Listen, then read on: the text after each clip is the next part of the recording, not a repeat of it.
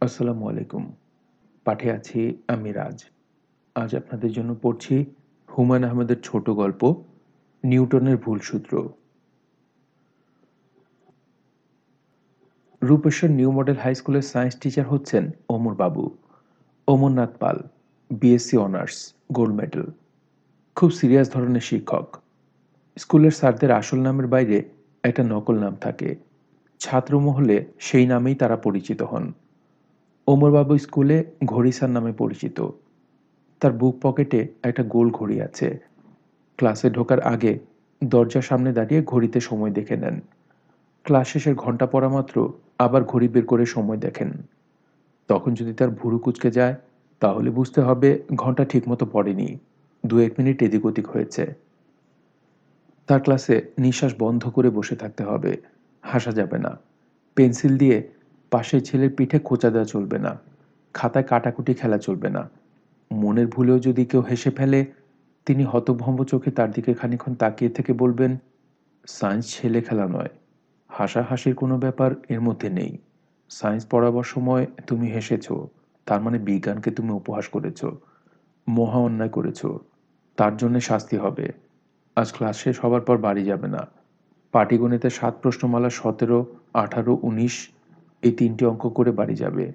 Is it clear অপরাধী শুকনো মুখে দাঁড়িয়ে থাকে। তার লাঞ্ছনা দেখে অন্য কেউ হয়তো ফিক করে হেসে ফেলল। অমরনাথ থমথমে গলায় বলবেন, ও কি, তুমি হাসছো কেন? হাস্যকর কিছু কি বলেছি? তুমি উঠে দাঁড়াও।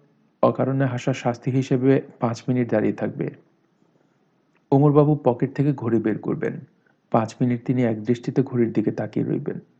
ছাত্ররা মূর্তির মতো বসে থাকবে। অমরবাবুর বয়স পঞ্চাশ, স্ত্রী, দুই ছেলে এবং দুই মেয়ে। এই নিয়ে তার সংসার। দুটি ছেলেই বড় হয়েছে। রূপেশ্বর বাজারে একজনের কাপড়ের ব্যবসা, অন্যজনের ফার্মেসি আছে।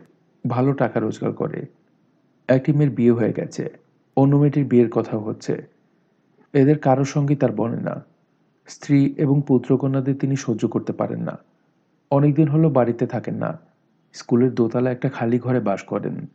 সেখানে বিছানা বালিশ আছে, একটা স্টোভ আছে। গভীর রাতে স্টোভে চা বানিয়ে খান। রূপেশ্বর স্কুলের হেড স্যার তাকে বলেছিলেন, আপনার ঘর সংসার থাকতে আপনি স্কুলে থাকেন, এটা কেমন কথা? ওমরবাবু গম্ভীর গলায় বললেন রাজ্যকে পড়াশোনা করি, একা থাকতেই ভালো লাগে। তাছাড়া ওদের সঙ্গে আমার বনে না। তবে স্কুলে রাত্রি যাপন করে যদি আপনাদের অসুবিধার কারণ ঘটিয়ে থাকি, তাহলে সরাসরি বলুন, আমি ভিন্ন ব্যবস্থা দেখি। হেড স্যার সঙ্গে সঙ্গে বললেন, আরে না, এই কথা হচ্ছে না। আপনার যেখানে ভালো লাগবে, আপনি সেখানে থাকবেন। তিনি অমরবাবুকে ঘাটালেন না, কারণ অমরবাবু অসম্ভব ভালো শিক্ষক, অঙ্কের ডুবোজাহাজ। ডুবোজাহাজ বলার অর্থ, তাকে দেখে মনে হয় না তিনি অঙ্ক জানেন। ভাবুক ভাবুক ভাব আছে। ক্লাসে কোনো অঙ্ক তাকে করতে দিলে, এমন ভাব করেন যেন অঙ্কটা মাথাতেই ঢুকছে না। তারপর পকেট থেকে গোল ঘড়ি বের করে ঘড়ির দিকে খানিক্ষণ তাকিয়ে থেকে চোখ বন্ধ করে মুখে মুখে অঙ্কটা করে দেন। স্কুলের অনেক ছাত্রের ধারণা এই ঘড়িতে রহস্য আছে। ঘড়ি অঙ্ক করে দেয়। ব্যাপার তা নয়। তার ঘড়ি সেকেন্ডের কাটা গণ্ডগোল আছে। কখনো দ্রুত যায়, কখনো আসতে। তবে গড়ে সমান থাকে। এটাই তিনি মাঝে মাঝে পরীক্ষা করেন। অমরবাবুকে ভালো মানুষ বলা যেতে পারে। তবে তিনি অমিশুক। কথাবার্তা প্রায় বলেন না বললেই হয়। কারও সাথে পাচেও থাকেন না। টিচার্স কমন রুমে জানলার পাশের চেয়ারটায় চুপচাপ বসে থাকেন। ঘণ্টা পড়লে ক্লাসে রওনা হন। স্কুলের আরবি শিক্ষক মৌলানা ইদ্রিস আলী তাকে নিয়ে মাঝে মাঝে ঠাট্টা তামাশা করার চেষ্টা করেন। বিশেষ লাভ হয় না। তিনি ঠাট্টা তামাশা পছন্দ করেন না। কেউ ঠাট্টা করলে কঠিন চোখে তাকিয়ে থাকেন। আজ বৃহস্পতিবার, হাফ স্কুল। আগামীকাল ছুটি। ছাত্র শিক্ষক সবার মধ্যেই একটা ছুটি ছুটি ভাব চলে এসেছে। থার্ড পিরিয়ডে অমরবাবুর ক্লাস নেই। তিনি জানলার কাছের চেয়ারে চুপচাপ বসে আছেন। ইদ্রিস সাহেব তার সামনের চেয়ারে বসতে বসতে বললেন, তারপর ওমরবাবু, আপনার সায়েন্সের কি খবর? ওমরবাবু কিছু বললেন না, তবে চোখ তুলে তাকালেন। মনে মনে রসিকতার জন্য প্রস্তুত হলেন। বিজ্ঞান নিয়ে এই লোকটি কঠিন রসিকতা করে, যা তিনি একেবারেই সহ্য করতে পারেন না। ইদ্রিস সাহেব পানের কোটা থেকে পান বের করতে করতে বললেন, অনেক দিন থেকে আমার মাথায় একটা প্রশ্ন করছে রোজই ভাবি আপনাকে জিজ্ঞেস করব। জিজ্ঞেস করলেই পারেন। ভরসা হয় না। আপনি তো আবার প্রশ্ন করলে রেগে যান। বিজ্ঞান নিয়ে রসিকতা করলে রাগি, এমনিতে রাগি না। আপনার প্রশ্নটা কি? ইদ্রিস সাহেব পান চিবুতে চিবুতে বললেন, পৃথিবী যে ঘুরছে, এই নিয়ে প্রশ্ন। পৃথিবী তো ঘুরছে, তাই না? জি, পৃথিবীর দুরকম গতি। নিজের অক্ষের উপর ঘুরছে, আবার সূর্যের চারদিকে ঘুরছে। বাই বাই করে ঘুরছে? জি। তাই যদি হয়, তাহলে আমাদের মাথা কেন ঘুরে না? মাথা ঘোরা উচিত ছিল। এমনিতে তো মাঠে দুটো চক্কর দিলে মাথা ঘুরতে থাকে। ও কি ওরকম করে তাকাচ্ছেন কেন? রাগ করছেন নাকি? বিজ্ঞান নিয়ে রসিকতা আমি পছন্দ করি না। রসিকতা কি করলাম? অমরবাবু চেয়ার ছেড়ে উঠে পড়লেন। ক্লাসের সময় হয়ে গেছে। ঘণ্টা পড়বার আগেই ক্লাসের সামনে দাঁড়িয়ে থাকতে হবে। এই তার নিয়ম। পৃথিবী কোনো কারণে হঠাৎ উল্টে গেলেও নিয়মের ব্যতিক্রম হবে না। আজ পড়ার বিষয়বস্তু হলো আলো। আলোর প্রতিফলন ও প্রতিসরণ। বড় চমৎকার বিষয়। আলো হচ্ছে একই সঙ্গে তরঙ্গ ও বস্তু। কি অসাধারণ ব্যাপার। ক্লাস টেনের ছেলেগুলি অবশ্যই এসব বুঝবে না। তবে বড় হয়ে যখন পড়বে, তখন চমৎকৃত হবে। অমরবাবু ক্লাসে ঢুকেই বললেন, আলোর গতিবেগ কত? কে বলতে পারো? সাতজন ছেলে হাত তুলল। তার মন খারাপ হয়ে গেল। তার ধারণা ছিল সবাই হাত তুলবে। ছেলেগুলি কি সায়েন্সে মজা পাচ্ছে না? তা কি করে হয়? পৃথিবীর মজার বিষয় তো একটাই, সায়েন্স। তুমি বলো, আলোর গতিবেগ কত? প্রতি সেকেন্ডে এক লক্ষ ছিয়াশি হাজার মাইল। ভেরি গুড এখন তুমি বলো, আলোর গতি কি এর চেয়ে বেশি হতে পারে? জি না, স্যার। কেন পারে না? এটাই স্যার নিয়ম, প্রকৃতির নিয়ম। Very good very very good প্রকৃতির কিছু নিয়ম আছে, যে নিয়মের কখনো ব্যতিক্রম হবে না, হতে পারে না, যেমন মধ্যাকর্ষণ। একটা আম যদি গাছ থেকে পড়ে, তাহলে তা মাটিতেই পড়বে, আকাশে উড়ে যাবে না। ইজ ইট ক্লিয়ার জি স্যার। মধ্যাকর্ষণ শক্তির জনক কে নিউটন। নামটা তুমি এইভাবে বললে যেন নিউটন হলেন একজন রামশ্যাম যদুমধু রহিম করিম। নাম উচ্চারণে কোনো শ্রদ্ধা নাই। বলো মহাবিজ্ঞানী স্যার আইজাক নিউটন। ছাত্রটি কাঁচুমাচু মুখে বলল, মহাবিজ্ঞানী স্যার আইজাক নিউটন। একজন অত্যন্ত শ্রদ্ধেয় বিজ্ঞানীর নাম অশ্রদ্ধার সঙ্গে বলার জন্য তোমার শাস্তি হবে। ক্লাস শেষ হলে বাড়ি যাবে না। পাটিগণিতের বারো নম্বর প্রশ্নমালার একুশ আর বাইশ। এই দুটি অঙ্ক করে তারপর যাবে। ইজ ইট ক্লিয়ার ছেলেটির মুখ আরও শুকিয়ে গেল। অমরবাবুর মনটাই খারাপ হয়ে গেল। ছেলেগুলি তার মন খারাপ করিয়ে দিচ্ছে। বিজ্ঞান অবহেলা করছে। অশ্রদ্ধার সঙ্গে পড়ছে। খুবই দুঃখের কথা। সন্ধ্যার পর তিনি স্কুল লাইব্রেরিতে খানিক্ষণ পড়াশোনা করলেন।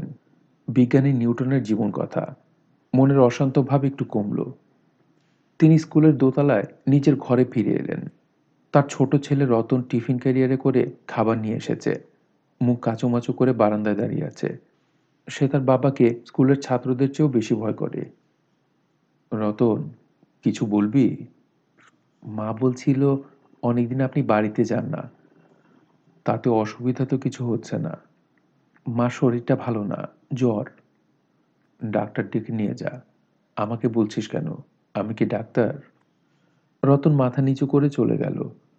অমরবাবুর মনে হলো আরেকটু ভালো ব্যবহার করলেই হতো। এতটা কঠিন হবার প্রয়োজন ছিল না। কঠিন না হয়েই বা কি করবেন? গাধা ছেলে। মেট্রিকটা তিনবারেও পাশ করতে পারেনি। জগতের আনন্দময় বৈজ্ঞানিক সূত্রগুলি কিছুই জানল না। আলো কি সে সম্পর্কে কোনো ধারণা নেই। আলো কি জিজ্ঞেস করলে নির্ঘাত বলবে, এক ধরনের তরকারি, ভর্তা করেও খাওয়া যায়। ছি ছি। ঘড়ি ধরে ঠিক নটায় তিনি রাতের খাবার শেষ করলেন। খাওয়া শেষ করতেই ঝেপে বৃষ্টি নামলো। খোলা জানলা দিয়ে হু হু করে হাওয়া আসতে লাগল, মেঘ ডাকতে লাগল। ওমরবাবু দরজা জানলা বন্ধ করে বিছানায় এসে বসলেন। তার ঘুমোতে যাওয়ার সময় বাধা আছে, রাত দশটা কুড়ি। এখনও অনেক বাকি আছে। এই সময়টা তিনি চুপচাপ বসে নানা বিষয় ভাবেন। ভাবতে ভালো লাগে, আগে পড়াশোনা করতেন। এখন চোখের কারণে হারিকেনের আলোয় বেশিক্ষণ পড়তে পারেন না। মাথায় যন্ত্রণা হয়। ঢাকায় গিয়ে ভালো ডাক্তার দিয়ে চোখ দেখানো দরকার। তিনি বিছানায় পা তুলে উঠে বসলেন। শীত শীত লাগছিল। গায়ে একটা চাদর জড়াবেন কিনা যখন ভাবছেন, তখন হঠাৎ শরীরটা ঝিমঝিম করে উঠল। তিনি খানিকটা নড়ে উঠলেন। আর তখন অস্বাভাবিক একটা ব্যাপার হলো। তিনি লক্ষ্য করলেন, বিছানা ছেড়ে তিনি উপরে উঠে যাচ্ছেন। প্রায় হাত তিনি উঠে গেলেন এবং সেখানেই স্থির হয়ে গেলেন। চোখের ভুল অবশ্যই চোখের ভুল মহাবিজ্ঞানী নিউটনের সূত্র অনুযায়ী এটা হতে পারে না, হতে পারে না, হতে পারে না। নিতান্তই অসম্ভব। সূর্য পশ্চিম দিকে ওঠা যেমন অসম্ভব, এটাও তেমনই অসম্ভব। এ হতেই পারে না। কিন্তু হয়েছে। তিনি খাট থেকে তিন হাত উপরে স্থির হয়ে আছেন। ঘরে সব কিছু আগের মতো আছে। শুধু তিনি শূন্যে ভাসছেন। অমরবাবু চোখ বন্ধ করে মনে মনে বললেন, হে ঈশ্বর, দয়া করো দয়া করো। শরীরে কেমন যেন অনুভূতি হলো। হয়তো এবার নিচে নেমেছেন। তিনি চোখ খুললেন। না, আগের জায়গাতেই আছেন। এটা কি করে হয়? প্রচণ্ড শব্দে বিদ্যুৎ চমকালো আর তার সঙ্গে সঙ্গে তিনি ধপ করে নিচে পড়লেন। খানিকটা ব্যথাও পেলেন। তিনি সঙ্গে সঙ্গে বিছানায় শুয়ে পড়লেন। চাদর দিয়ে সারা শরীর ঢেকে দিলেন। কি ঘটেছে তা নিয়ে তিনি আর ভাবতে চান না। ঘুমোতে চান। নিশ্চিন্ত ঘুম। ঘুম ভেঙে যাবার পর হয়তো সব স্বাভাবিক হয়ে যাবে। রাতে তার ভালো ঘুম হলো। শেষ রাতের দিকে তিনি একবার জেগে উঠে বাথরুমে যান। আজ তাও গেলেন না। এক ঘুমে রাত পার করে দিলেন। যখন ঘুম ভাঙল, তখন চারদিকে দিনের কড়া আলো, রোদ উঠে গেছে। তার দীর্ঘ জীবনে এই প্রথম সূর্য ওঠার পর ঘুম ভাঙল। রাতে কি ঘটেছিল, তা মনে করে গায়ে কাটা দিয়ে উঠল। দুঃস্বপ্ন, নিশ্চয়ই দুঃস্বপ্ন। বদহজম হয়েছিল। বদহজমের কারণে দুঃস্বপ্ন দেখেছেন। বসে বসেই ঘুমিয়ে পড়েছিলেন। এরকম হয়। মানুষ খুব ক্লান্ত থাকলে বসে বসে ঘুমিয়ে পড়তে পারে। ঘুমের মধ্যেই স্বপ্ন দেখেছেন। দীর্ঘ স্বপ্নের স্থায়িত্বকাল হয় খুব কম। হয়তো এক সেকেন্ডের একটা স্বপ্ন দেখেছেন। এই হবে। এছাড়া আর কি। স্বপ্ন। অবশ্যই স্বপ্ন। অমরবাবুর মন একটু হালকা হলো। পরের দিনের কথা। প্রথম পিরিয়ডে ওমরবাবুর ক্লাস নেই। টিচার্স কমন রুমে চুপচাপ বসে আছেন। ইদ্রিস সাহেব যথারীতি তার পাশে এসে বসলেন। পানের কোটা বের করতে করতে বললেন, ওমরবাবু, শরীরটা খারাপ নাকি? জি না। দেখে কেমন জানি লাগছে। মনে হচ্ছে অসুস্থ। গায়ে কি জ্বর আছে? জি না। রাতে ভালো ঘুম হয়েছিল? হুম, তবে দুঃস্বপ্ন দেখেছি। কি দুঃস্বপ্ন দেখেছেন? অমরবাবু ইতস্তত করে বললেন, দেখলাম শূন্যে ভাসছি। আরে ভাই, এটা কি দুঃস্বপ্ন? শূন্যে ভাষা আকাশে উড়ে যাওয়া এইসব স্বপ্ন তো আমি রোজই দেখি। মাঝে মাঝে স্বপ্ন দেখি, অনেক উঁচু থেকে ধূপ করে মাটিতে পড়ে গেছি। খুব টেনশনের স্বপ্ন। অমরবাবু নিচু গলায় বললেন, ঠিক স্বপ্ন না, মনে হয় জাগ্রত অবস্থায় দেখেছি। কি বললেন? জাগ্রত অবস্থায়। জেগে জেগে দেখলেন আপনি শূন্যে ভাসছেন। জি। জাগ্রত অবস্থায় দেখলেন শূন্যে ভাসছেন। অমরবাবু জবাব দিলেন না। মাথা নিচু করে চুপচাপ বসে রইলেন। ইদ্রি সাহেব বললেন, রাত দিন সায়েন্স সায়েন্স করে আপনার মাথা ইয়ে হয়ে গেছে। বিশ্রাম দরকার। আপনি এক কাজ করুন। ছুটি নিয়ে বাড়ি চলে যান। আজ ক্লাস নেওয়ার দরকার নেই। আমি হেড স্যারকে বলে আসি। না না, আমার শরীর ঠিকই আছে। ওমরবাবু যথারীতি ক্লাসে গেলেন। তার পড়াবার কথা আলোর ধর্ম। তিনি শুরু করলেন মধ্যাকর্ষণ। দুটি বস্তু আছে, একটির ভর এম ওয়ান, অন্যটির ভর এম টু। তাদের মধ্যে দূরত্ব হচ্ছে আর। তাহলে মধ্যাকর্ষণ বলের পরিমাণ হবে M one, M two by R two.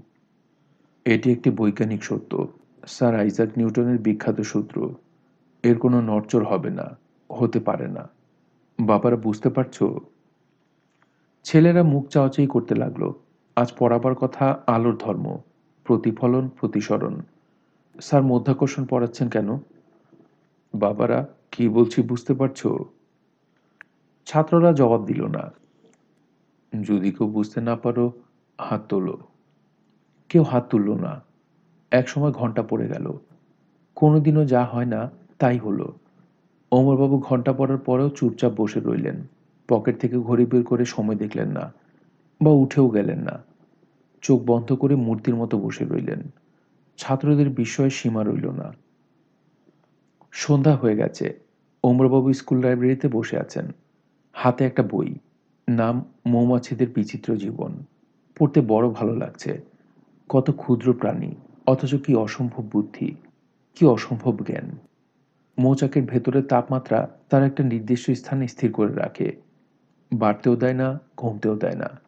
এই কাজটা তারা করে অতি দ্রুত পাকা কাঁপিয়ে। তাপমাত্রা এক হাজার ভাগের এক ভাগও বেশ কম হয় না। মানুষের পক্ষেও যা বেশ কঠিন। তিনি রাত আটটার দিকে নিজের ঘরে ফিরে গেলেন। শরীরটা ভালো লাগছে না। একটু জ্বর জ্বর লাগছে।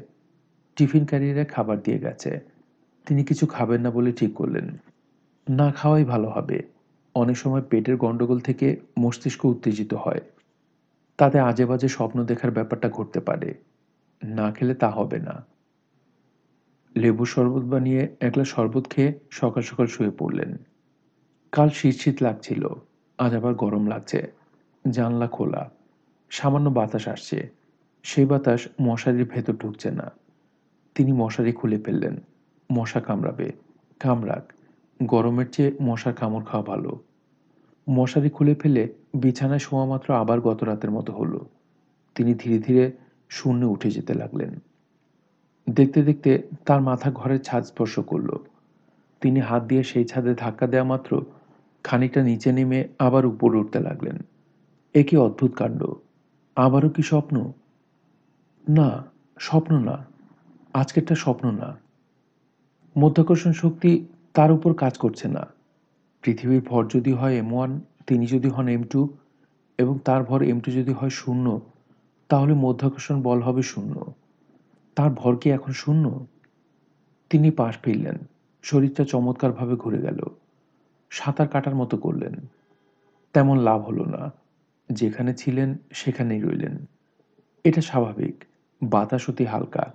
হালকা বাতাসে সাঁতার কাটা যাবে না। ব্যাখ্যা কি? এর ব্যাখ্যা কি? একটা মানুষের ভর হঠাৎ শূন্য হয়ে যেতে পারে না। নিচে নামার উপায় কি? মনে মনে আমি যদি চিন্তা করি নিচে নামবো, তাহলে কি নিচে নামতে পারব? তিনি মনে মনে চিন্তা করলেন, নেমে যাচ্ছি, দ্রুত নেমে যাচ্ছি। লাভ হলো না, যেখানে ছিলেন সেখানেই রইলেন। আচ্ছা তিনি যদি থুতু ফেলেন, তাহলে থুতুটার কি হবে? মাটিতে পড়ে যাবে না শূন্যে ঝুলতে থাকবে? তিনি থুতু ফেললেন খুব স্বাভাবিকভাবে থুতু মাটিতে পড়ল। গায়ের পাঞ্জাবিটা খুলে ছেড়ে দিলে সেটিও কি শূন্য ভাসতে থাকবে? নাকি নিচে পড়ে যাবে? অতি সহজেই এই পরীক্ষা করা যায়। তিনি গায়ের পাঞ্জাবি খুলে ফেললেন। ছেড়ে দিতেই দ্রুত তার নিচে নেমে গেল। তার মানে এই অদ্ভুত ব্যাপারটির সঙ্গে শুধুমাত্র তিনিই জড়িত। তার গায়ের পোশাকের সঙ্গে এর কোনো যোগ নেই। তিনি চোখ বন্ধ করে চিন্তা করছেন। মধ্যাকর্ষণ বল যদি হয় এফ তাহলে F equal to M one M two by R two M one পৃথিবীর ভর এম টু তার নিজের ভর। আর হচ্ছে তার সঙ্গে পৃথিবীর দূরত্ব। এম টু যদি জিরো হয় এফ হবে শূন্য। কিংবা আর যদি হয় অসীম তাহলে এফ হবে শূন্য। কোনো বিচিত্র কারণে কি তার সঙ্গে পৃথিবীর দূরত্ব অসীম হয়ে যাচ্ছে? ভাবতে ভাবতে ওমরবাবুর ঘুম পেয়ে গেল। একসময় মাটি থেকে ছ ফুট উঁচুতে সত্যি সত্যি ঘুমিয়ে পড়লেন। গভীর ঘুম। তার নাকও ডাকতে লাগল। ঘুমের মধ্যেই তিনি পাশ ফিরে শুলেন। কোনো রকম অসুবিধা হলো না। ঘুম ভাঙল ভোরবেলা। অনেক বেলা হয়েছে। ঘরে রোদ ঢুকেছে। তিনি পড়ে আছেন মেঝেতে। কখন মাটিতে নেমে এসেছেন তিনি জানেন না। গায়ে কোনো ব্যথা বোধ নেই। কাজে ধপ করে পড়েননি। আস্তে আস্তে নেমে এসেছেন। অমরবাবু স্বাভাবিক মানুষের মতো হাত মুখ ধুলেন। মুড়ি কুট দিয়ে সকালের নাস্তা সারলেন। পুকুর থেকে গোসল শেষ করে যথাসময় স্কুলে গেলেন। আজ প্রথম পিরিয়ডে তার ক্লাস। তিনি ক্লাস না নিয়ে নিজের চেয়ারে মাথা নিচু করে চুপচাপ বসে রইলেন। মনে হলো ঘুমোচ্ছেন। আসলে ঘুমোচ্ছিলেন না। ভাবার চেষ্টা করছিলেন, তার জীবনে এসব কি ঘটছে? ব্যাপারটা শুধু রাতেই ঘটছে, দিনে ঘটছে না। আচ্ছা তিনি যদি তার নিজের ঘরে না ঘুমিয়ে অন্য কোথাও থাকেন, তাহলে কি এই ব্যাপার ঘটবে? রাতে খোলা মাঠে যদি ঘুমিয়ে থাকেন, তাহলে কি ভাসতে ভাসতে মহাশূন্যে চলে যাবেন? মঙ্গল গ্রহের কাছাকাছি বা সূর্যের কাছাকাছি? কিংবা আরও দূরে? অ্যান্ড্রোমিডা নক্ষত্রপুঞ্জে? সুদূর কোনো ছায়াপথে? স্যার, অমরবাবু চমকে তাকালেন। দপ্তরে কালীপদ দাঁড়িয়ে আছে। হের স্যার আপনারে বুলায়। হের স্যার তাকে কেন ডেকে পাঠালেন তিনি ঠিক বুঝতে পারছেন না। ইদ্রি সাহেব কি হেড স্যারকে কিছু বলেছেন? বলতেও পারেন। পেট পাতলা মানুষ, বলাটাই স্বাভাবিক। আচ্ছা ব্যাপারটা কি তিনি নিজে গুছিয়ে হেড স্যারকে বলবেন? বলা যেতে পারে, মানুষটা ভালো, শুরুতেই অবিশ্বাসের হাসি হাসবেন না। হেড স্যার বললেন, কেমন আছেন অমরবাবু? জি, ভালো। দেখে তো ভালো মনে হচ্ছে না। বসুন, চা খাবেন? চা তো স্যার আমি খাই না। এক আধবার খেলে কিছু হয় না। খান, কালীপদকে চা দিতে বলেছি। কালীপদ চা দিয়ে থার্ড পিরিয়ডের ঘণ্টা দিতে গেল। হেড স্যার বললেন, শুনলাম গতকাল ক্লাস নেননি। আজও ফার্স্ট পিরিয়ড মিস গেছে। ঘুম ভাঙতে দেরি হয়েছে স্যার। ও আচ্ছা আপনার তো সব ঘড়ি ধরা। ঘুম ভাঙতে দেরি হলো কেন? অমরবাবু চুপ করে রইলেন। পারিবারিক কোনো সমস্যা যাচ্ছে নাকি? জি না। আপনার মেয়ে গতকাল আমার কাছে এসেছিল, খুব কান্নাকাটি করল। আপনি বাড়িতে থাকেন না। এই নিয়ে বেচারির মনে দুঃখ। দুঃখ হওয়াটাই স্বাভাবিক। আমি একা থাকতে পছন্দ করি। নিজের পছন্দকে সবসময় খুব বেশি গুরুত্ব দিতে নেই। অন্যদের কথাও ভাবতে হয়। আমরা সামাজিক জীব। স্যার, উঠি। বসুন খানিক্ষণ গল্প করি। অমরবাবু আমি বলি কি, যদি অসুবিধা না থাকে, তাহলে আপনার সমস্যাটা আমাকে বলুন। ইদ্রিস সাহেব স্বপ্নের কথা কিসব বলছিলেন? অমরবাবু ইতস্তত করে বললেন, বিজ্ঞানের সূত্র মিলছে না, স্যার। হেডমাস্টার সাহেব বিস্মিত হয়ে বললেন, কোন সূত্র মিলছে না? স্যার, আইজাক নিউটনের সূত্র, মধ্যাকর্ষণ সূত্র। আপনার ধারণা সূত্রটা ভুল? অমরবাবু জবাব দিলেন না। হেডমাস্টার সাহেব বিস্মিত চোখে তাকিয়ে রইলেন। এক সময় বললেন আচ্ছা আপনি বরং বাড়িতে চলে যান। আপনাকে দশ দিনের ছুটি দিয়ে দিলাম। বিশ্রাম করুন। বিশ্রাম দরকার। অতিরিক্ত পরিশ্রমে মাঝে মাঝে মানুষের মাথা এলোমেলো হয়ে যায়। স্যার, আমার মাথা ঠিকই আছে। অবশ্যই ঠিক আছে। কথার কথা বললাম। যান, বাসায় চলে যান। বাড়ি সবাই অস্থির হয়ে আছে। অমরবাবু বাড়ি গেলেন না। কমন রুমে নিজের চেয়ারে এসে বসলেন। হাতে একটা ফুসক্যাপ কাগজ। সেই কাগজে নিউটনের সূত্র নতুনভাবে লিখলেন। F equal to K M one M two by R two এখানে কে এর মান এক, তবে মাঝে মাঝে কে এর মান হচ্ছে শূন্য। যেমন তার ক্ষেত্রে হচ্ছে। এক সময় কলম দিয়ে নির্মমভাবে সব কেটেও ফেললেন। নিউটন যে সূত্র দিয়ে গেছেন তার মতো সামান্য মানুষ সেই সূত্র পাল্টাতে পারে না। অমরবাবু টিফিন পিরিয়ডে অনেক সময় নিয়ে ইংরেজিতে ঢাকা বিশ্ববিদ্যালয়ের পদার্থবিজ্ঞানের চেয়ারম্যানকে একটি চিঠি লিখলেন। চিঠির বাংলা অনুবাদ অনেকটা এরকম। জনাব, আমি রূপেশ্বর হাই স্কুলের বিজ্ঞানের একজন শিক্ষক। নিতান্ত অনন্যপায় হইয়া আপনাকে পত্র দিতেছি। সম্প্রতি আমার জীবনে এমন এক ঘটনা ঘটিতেছে যাহার কোনো বৈজ্ঞানিক ব্যাখ্যা আমি খুঁজিয়া না পাইয়া আপনার দ্বারস্থ হইলাম। আমি শূন্যে ভাসিতে পারি। আপনার নিকট খুব অদ্ভুত মনে হইলেও ইহা সত্য। আমি ঈশ্বরের নামে শপথ নিয়ে বলিতেছি, আপনাকে যাহা বলিলাম সবই সত্য। কোনো রকম চেষ্টা ছাড়াই আমি শূন্যে উঠিতে পারি এবং ভাসমান অবস্থায় দীর্ঘ সময় কাটাইতে পারি। জনাব, বিষয়টি কি বুঝিবার ব্যাপারে আপনি যদি আমাকে সাহায্য করেন তাহা হইলে এই অধমা আপনার নিকট চিরকৃতজ্ঞ থাকিবে। আপনি বলিলেই ঢাকায় আসিয়া আমি আপনাকে শূন্য ভাষার ব্যাপারটি চাক্ষুষ দেখাইব। জনাব, আপনি আমার প্রতি দয়া করুন, বিষয়টি বুঝিতে আমাকে সাহায্য করুন। বিনীত অমর দাস পাল বিএসসি অনার্স দশ দিনের পুরোটাই তিনি নিজের ঘরে কাটালেন, বাড়িতে গেলেন না। তাকে নিতে তার ছোট মেয়ে অতসী এসেছিল। তাকে ধমকে বিদায় করলেন। এই মেয়েটা পড়াশোনায় ভালো ছিল। তাকে এত করে বললেন সায়েন্স পড়তে। সে ভর্তি হলো আর্টসে কোনো মানে হয়?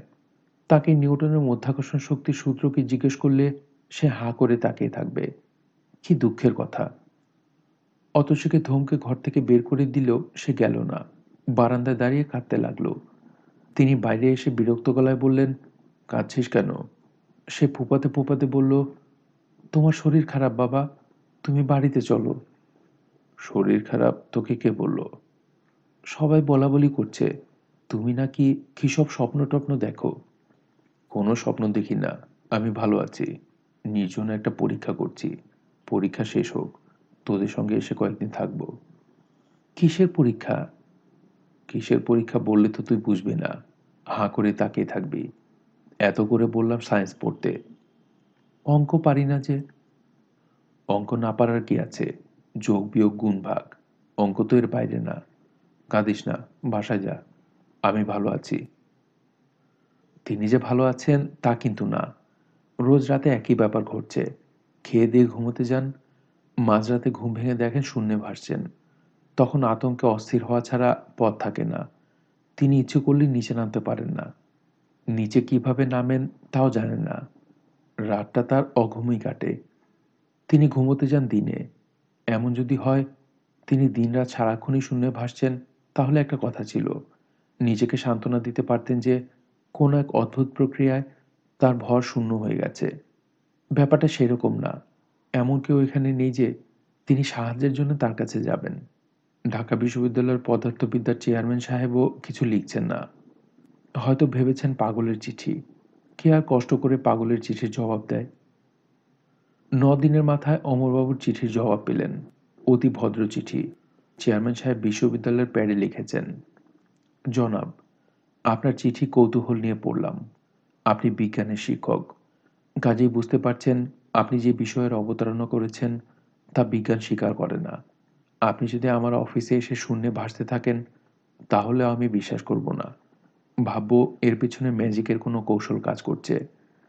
আপনি নিশ্চয়ই জানেন, জাদুকরেরা শূন্যে ভাষার খেলা সবসময় দেখায়। যাই হোক, আপনার চিঠি পড়ে আমার ধারণা হয়েছে যে আপনার সমস্যাটি মানসিক। আপনি মনে মনে ভাবছেন, শূন্যে ভাসছেন। আসলে ভাসছেন না। সবচেয়ে ভালো হয় যদি একজন সাইকিয়াট্রিস্টের সঙ্গে বিষয়টি নিয়ে আলোচনা করেন।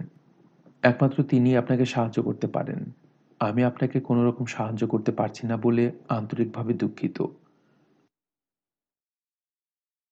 বিনীত S Ali, MSc, PhD, FRS. অমরবাবু মনোরোগ বিশেষজ্ঞের কাছে যাবার ব্যাপারে কোনো গুরুত্ব দিলেন না, কারণ তিনি জানেন বিষয়টা সত্যি। তিনি দু একটা ছোটোখাটো পরীক্ষা করে এ বিষয়ে নিশ্চিত হয়েছেন, যেমন স্কুল থেকে লাল রঙের চক নিয়ে এসেছিলেন। শূন্যে উঠে যাবার পর সেই লাল রঙের চক দিয়ে ছাদে বড় বড় করে লিখলেন, হে পরম পিতা ঈশ্বর, তুমি আমাকে দয়া করো। তোমার অপার রহস্যের খানিকটা আমাকে দেখতে দাও। আমি অন্ধ, তুমি আমাকে পথ দেখাও। জ্ঞানের আলো আমার হৃদয় প্রচলিত করো। পথ দেখাও পরম পিতা। আরও অনেক কিছু লেখার ইচ্ছা ছিল। চক ফুরিয়ে যাওয়ায় লেখা হলো না। এই লেখাটা ছাদে আছে। তিনি তাকালেই দেখতে পান। এমন যদি হতো লেখাটা তিনি একা দেখতে পাচ্ছেন, তাহলে বোঝা যেত সমস্যাটা মনে। কিন্তু তা তো না। অন্যরাও লেখা পড়তে পারছে। গতকাল বিকেলে হেডমাস্টার সাহেব তাকে দেখতে এসে হঠাৎ করে বিস্মিত গলায় বললেন, ছাদে এইসব কী লেখা? অমরবাবু নিচু গলায় বললেন, প্রার্থনা সংগীত। প্রার্থনা সংগীত ছাদে লিখলেন কেন? শুয়ে শুয়ে যাতে পড়তে পারি এই জন্যে।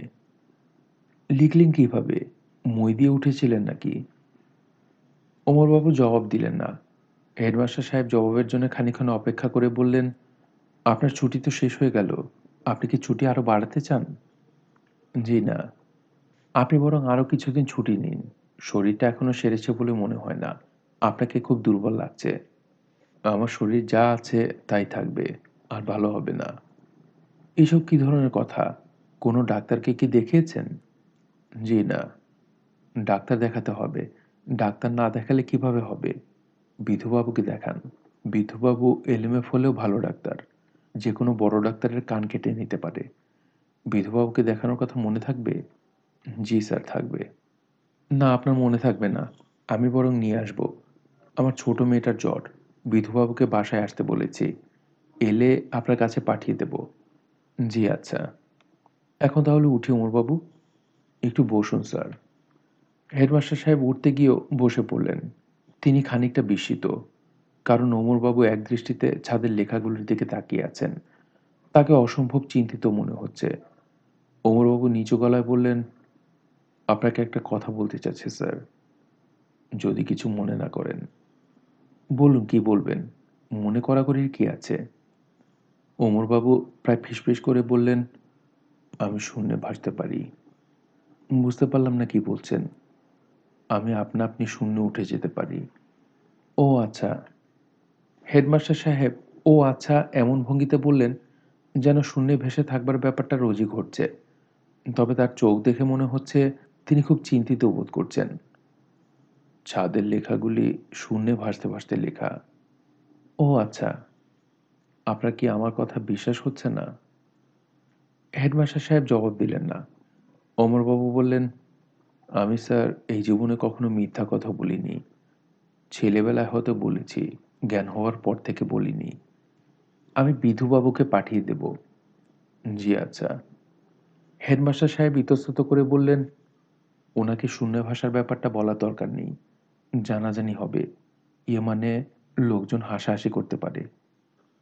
আমি আপনাকেই খোলাখুলি বলেছি, আর কাউকে বলিনি। ভালো করেছেন, খুব ভালো করেছেন।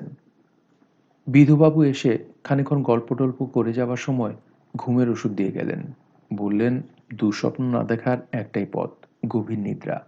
নিদ্রা পাতলা হলেই মানুষ দুঃস্বপ্ন দেখে। আমি ফেনোবারবিটন ট্যাবলেট দিয়ে যাচ্ছি। শোবার আগে দুটা করে খাবেন। অমরবাবু দুটো ট্যাবলেট খেয়ে ঘুমোতে গেলেন। তবে ঘুমোতে যাবার আগে এক কাণ্ড করলেন। কালীপদকে বললেন, লম্বা একাচি দড়ি নিয়ে তাকে খুব ভালো করে চৌকির সঙ্গে বেঁধে রাখতে। কালীপদ হতভম্ব হয়ে তাকিয়ে রইল। অমরবাবু বিরক্ত মুখে বললেন, আমার মাথা খারাপ হয়নি। মাথা ঠিক আছে। তোমাকে যা করতে বলেছি করো। ব্যাপারটা কি পরে বুঝে বলব। লম্বা দেখে একাছি দড়ি আনো। শক্ত করে আমাকে চৌকির সঙ্গে বাঁধো। কালীপদ তাই করল, তবে করল খুব অনিচ্ছার সঙ্গে। অমরবাবু ঘুমিয়ে পড়লেন। ঘুমের ট্যাবলেটের কারণে গাঢ় নিদ্রা হলো। ঘুম ভাঙল বেলা ওঠার পর। তিনি দেখলেন এখনও চৌকির সঙ্গে বাধা আছেন, তবে চৌকি আগের জায়গায় নেই। ঘরের মাঝামাঝি চলে এসেছে। তার একটি মানে চৌকি নিয়েই তিনি শূন্য ভেসেছেন। নামার সময় চৌকি আগের জায়গায় নামেনি, স্থান পরিবর্তন হয়েছে।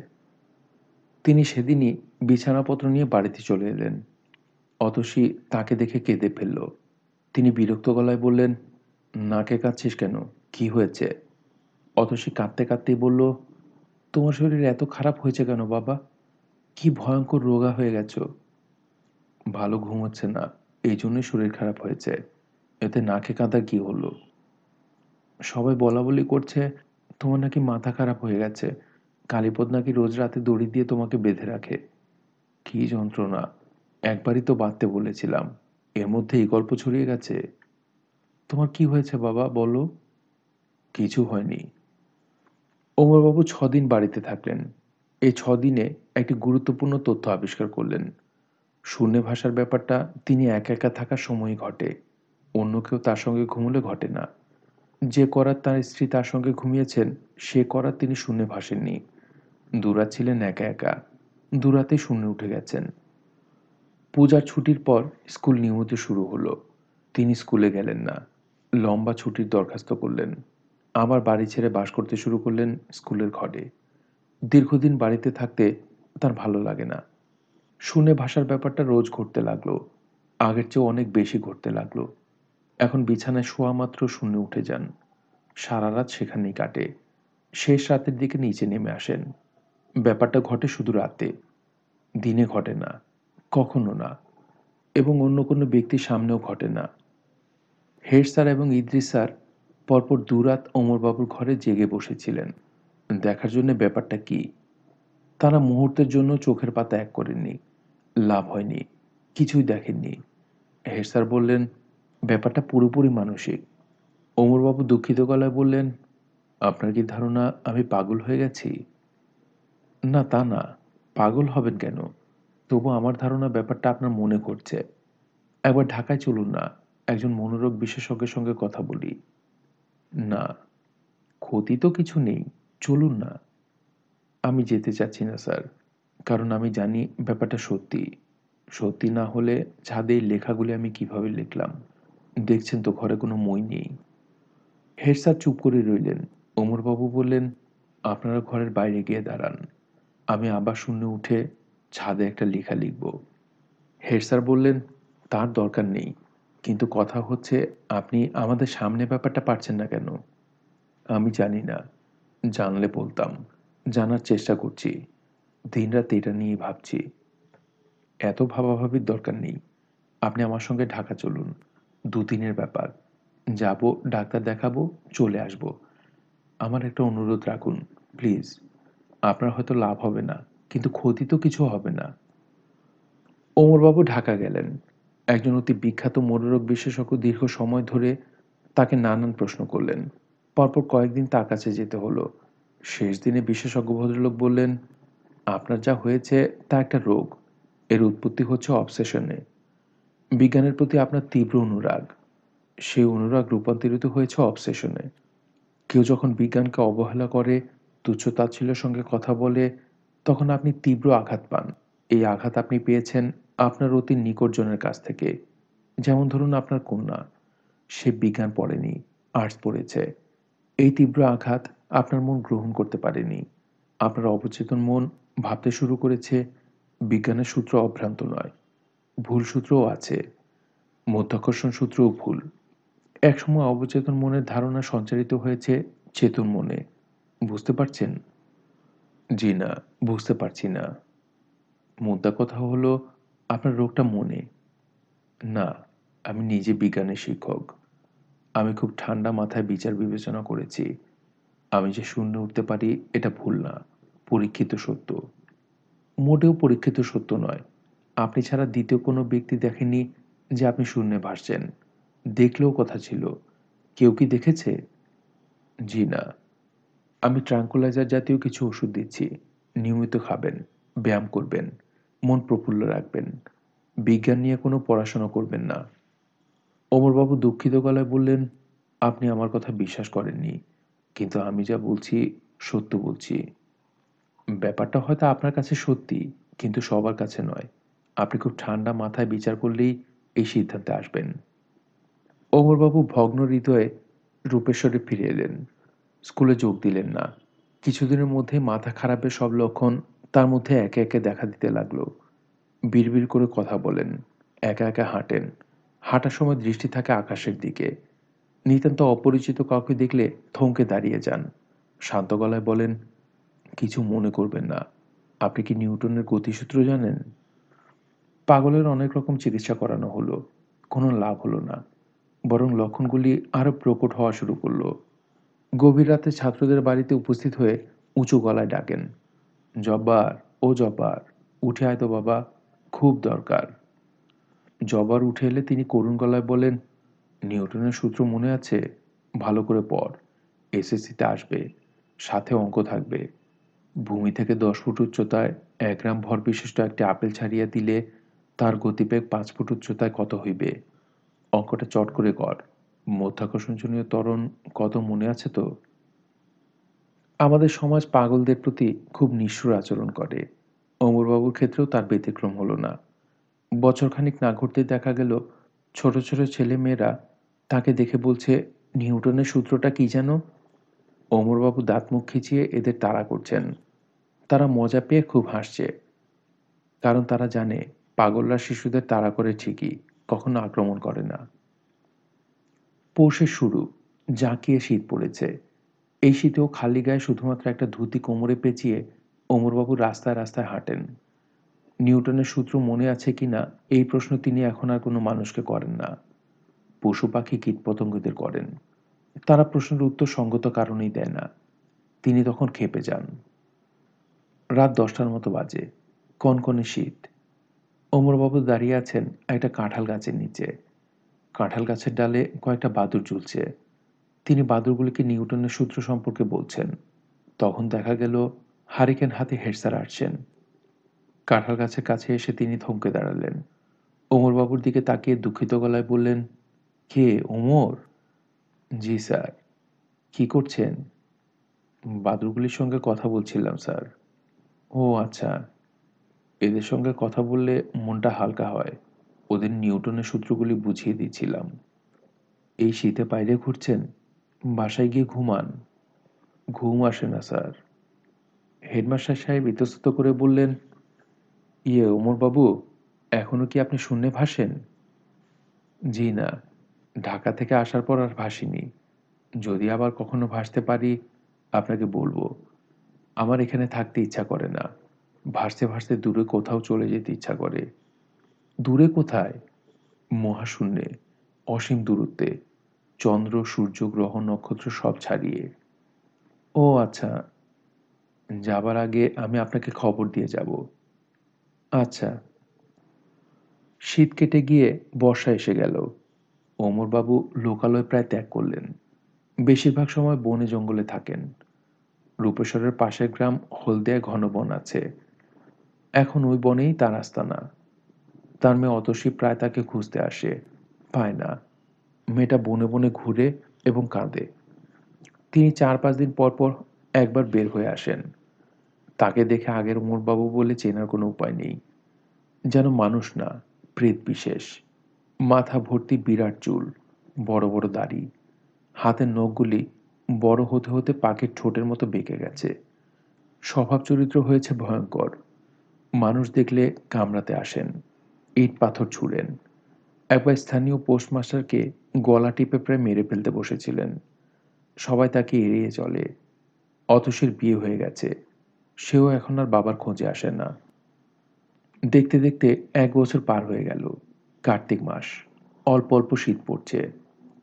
এগারোটার মতো বাজে। হেড স্যার খাওয়া দাওয়া করে শুয়ে পড়েছেন। হঠাৎ শুনলেন উঠান থেকে উমরবাবু ডাকছেন। স্যার স্যার স্যার জেগে আছেন?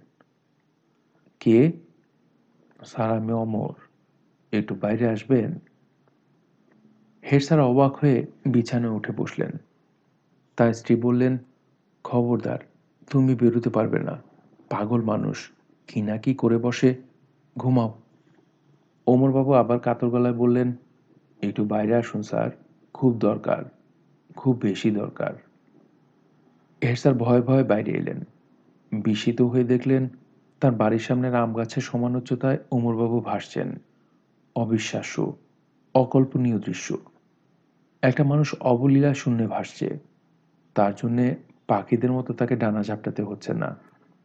স্যার, দেখুন, আমি ভাসছি। হের স্যার জবাব দিতে পারলেন না। প্রথম কয়েক মুহূর্ত মনে হচ্ছিল চোখের ভুল এখন তা মনে হচ্ছে না। ফক ফকা চাঁদের আলো। দিনের আলোর মতো সব দেখা যাচ্ছে। তিনি পরিষ্কার দেখছেন, ওমরবাবু শূন্যে ভাসছেন। এই তো ভাসতে ভাসতে খানিকটা এগিয়ে এলেন। সাঁতার কাটার মতো অবস্থায় মানুষটা শুয়ে আছে। কি আশ্চর্য। স্যার দেখতে পাচ্ছেন? হ্যাঁ। আজ হঠাৎ করে শূন্য উঠে এলাম। বন থেকে বের হয়ে রূপসরের দিকে আসছি। হঠাৎ শরীরটা হালকা হয়ে গেল। দেখতে দেখতে দশ বারো ফুট উপরে উঠে গেলাম। প্রথমেই ভাবলাম, আপনাকে দেখিয়ে আসি। ভাসতে ভাসতে আসলাম। আর কেউ দেখেনি? না, কয়েকটা কুকুর দেখেছে। ওরা ভয় পেয়ে খুব চিৎকার করছিল। এরকম দেখে তো অভ্যাস নেই। আপনার কি বিশ্বাস হচ্ছে, স্যার? হ্যাঁ হচ্ছে। আমি ঠিক করেছি, ভাসতে ভাসতে মহাশূন্যে মিলিয়ে যাব। ও আচ্ছা আমার মাথাটা বোধ হয় খারাপ হয়ে গেছিল সারাক্ষণ ব্যথা করত। এখন ব্যথাও নেই। আগে কাউকে চিনতে পারতাম না। এখন পারছি। শুনে ভালো লাগল মোরবাবু। অন্য একটা কারণেও মনে খুব শান্তি পাচ্ছি। কারণটা বলি, মহাশূন্যে ভাষার রহস্যটা ধরতে পেরেছি। হেডমাস্টার সাহেব আগ্রহের সঙ্গে বললেন, রহস্যটা কি? রহস্যটা খুব সাধারণ। এতদিন কেন ধরতে পারিনি কে জানে। তবে স্যার, আপনাকে রহস্যটা বলব না। বললে আপনি শিখে যাবেন। তখন দেখা যাবে সবাই শূন্য ভাসছে। এটা ঠিক না। প্রকৃতি তা চায় না। স্যার যাই। অমরবাবু উপরে উঠতে লাগলেন, অনেক অনেক উঁচুতে। একসময় তাকে কালো বিন্দুর মতো দেখাতে লাগল। হেড স্যারের স্ত্রী হারিকেন হাতে বারান্দায় এসে ভীত গলায় বললেন, কি ব্যাপার? পাগলটা কোথায়? চলে গেছে। তুমি বাইরে কেন? ভেতরে এসে ঘুমাও। তিনি ঘরে এসে শুয়ে পড়লেন। ওমরবাবুকে এরপর আর কেউ এই অঞ্চলে দেখেনি। হেড স্যার সেই রাত্রির কথা কাউকে বলেননি। কেউ তার কথা বিশ্বাস করবে না। সবাই পাগল ভাববে। আর একবার পাগল ভাবতে শুরু করলে শেষ পর্যন্ত পাগল হতেই হয়। এটা তো তিনি নিজের চোখেই দেখলেন। শেষ হলো হুমায়ুন আহমেদের ছোট গল্প, নিউটনের ভুলসূত্র। গল্পটি আপনাদের কাছে কেমন লেগেছে তা আপনারা কমেন্টের মাধ্যমে আমাদেরকে জানাতে পারেন। ভালো লাগলে লাইক করুন, শেয়ার করুন, অন্যকে শোনার সুযোগ করে দিন। আজ এ পর্যন্তই। সবাই ভালো থাকবেন, সুস্থ থাকবেন। ধন্যবাদ।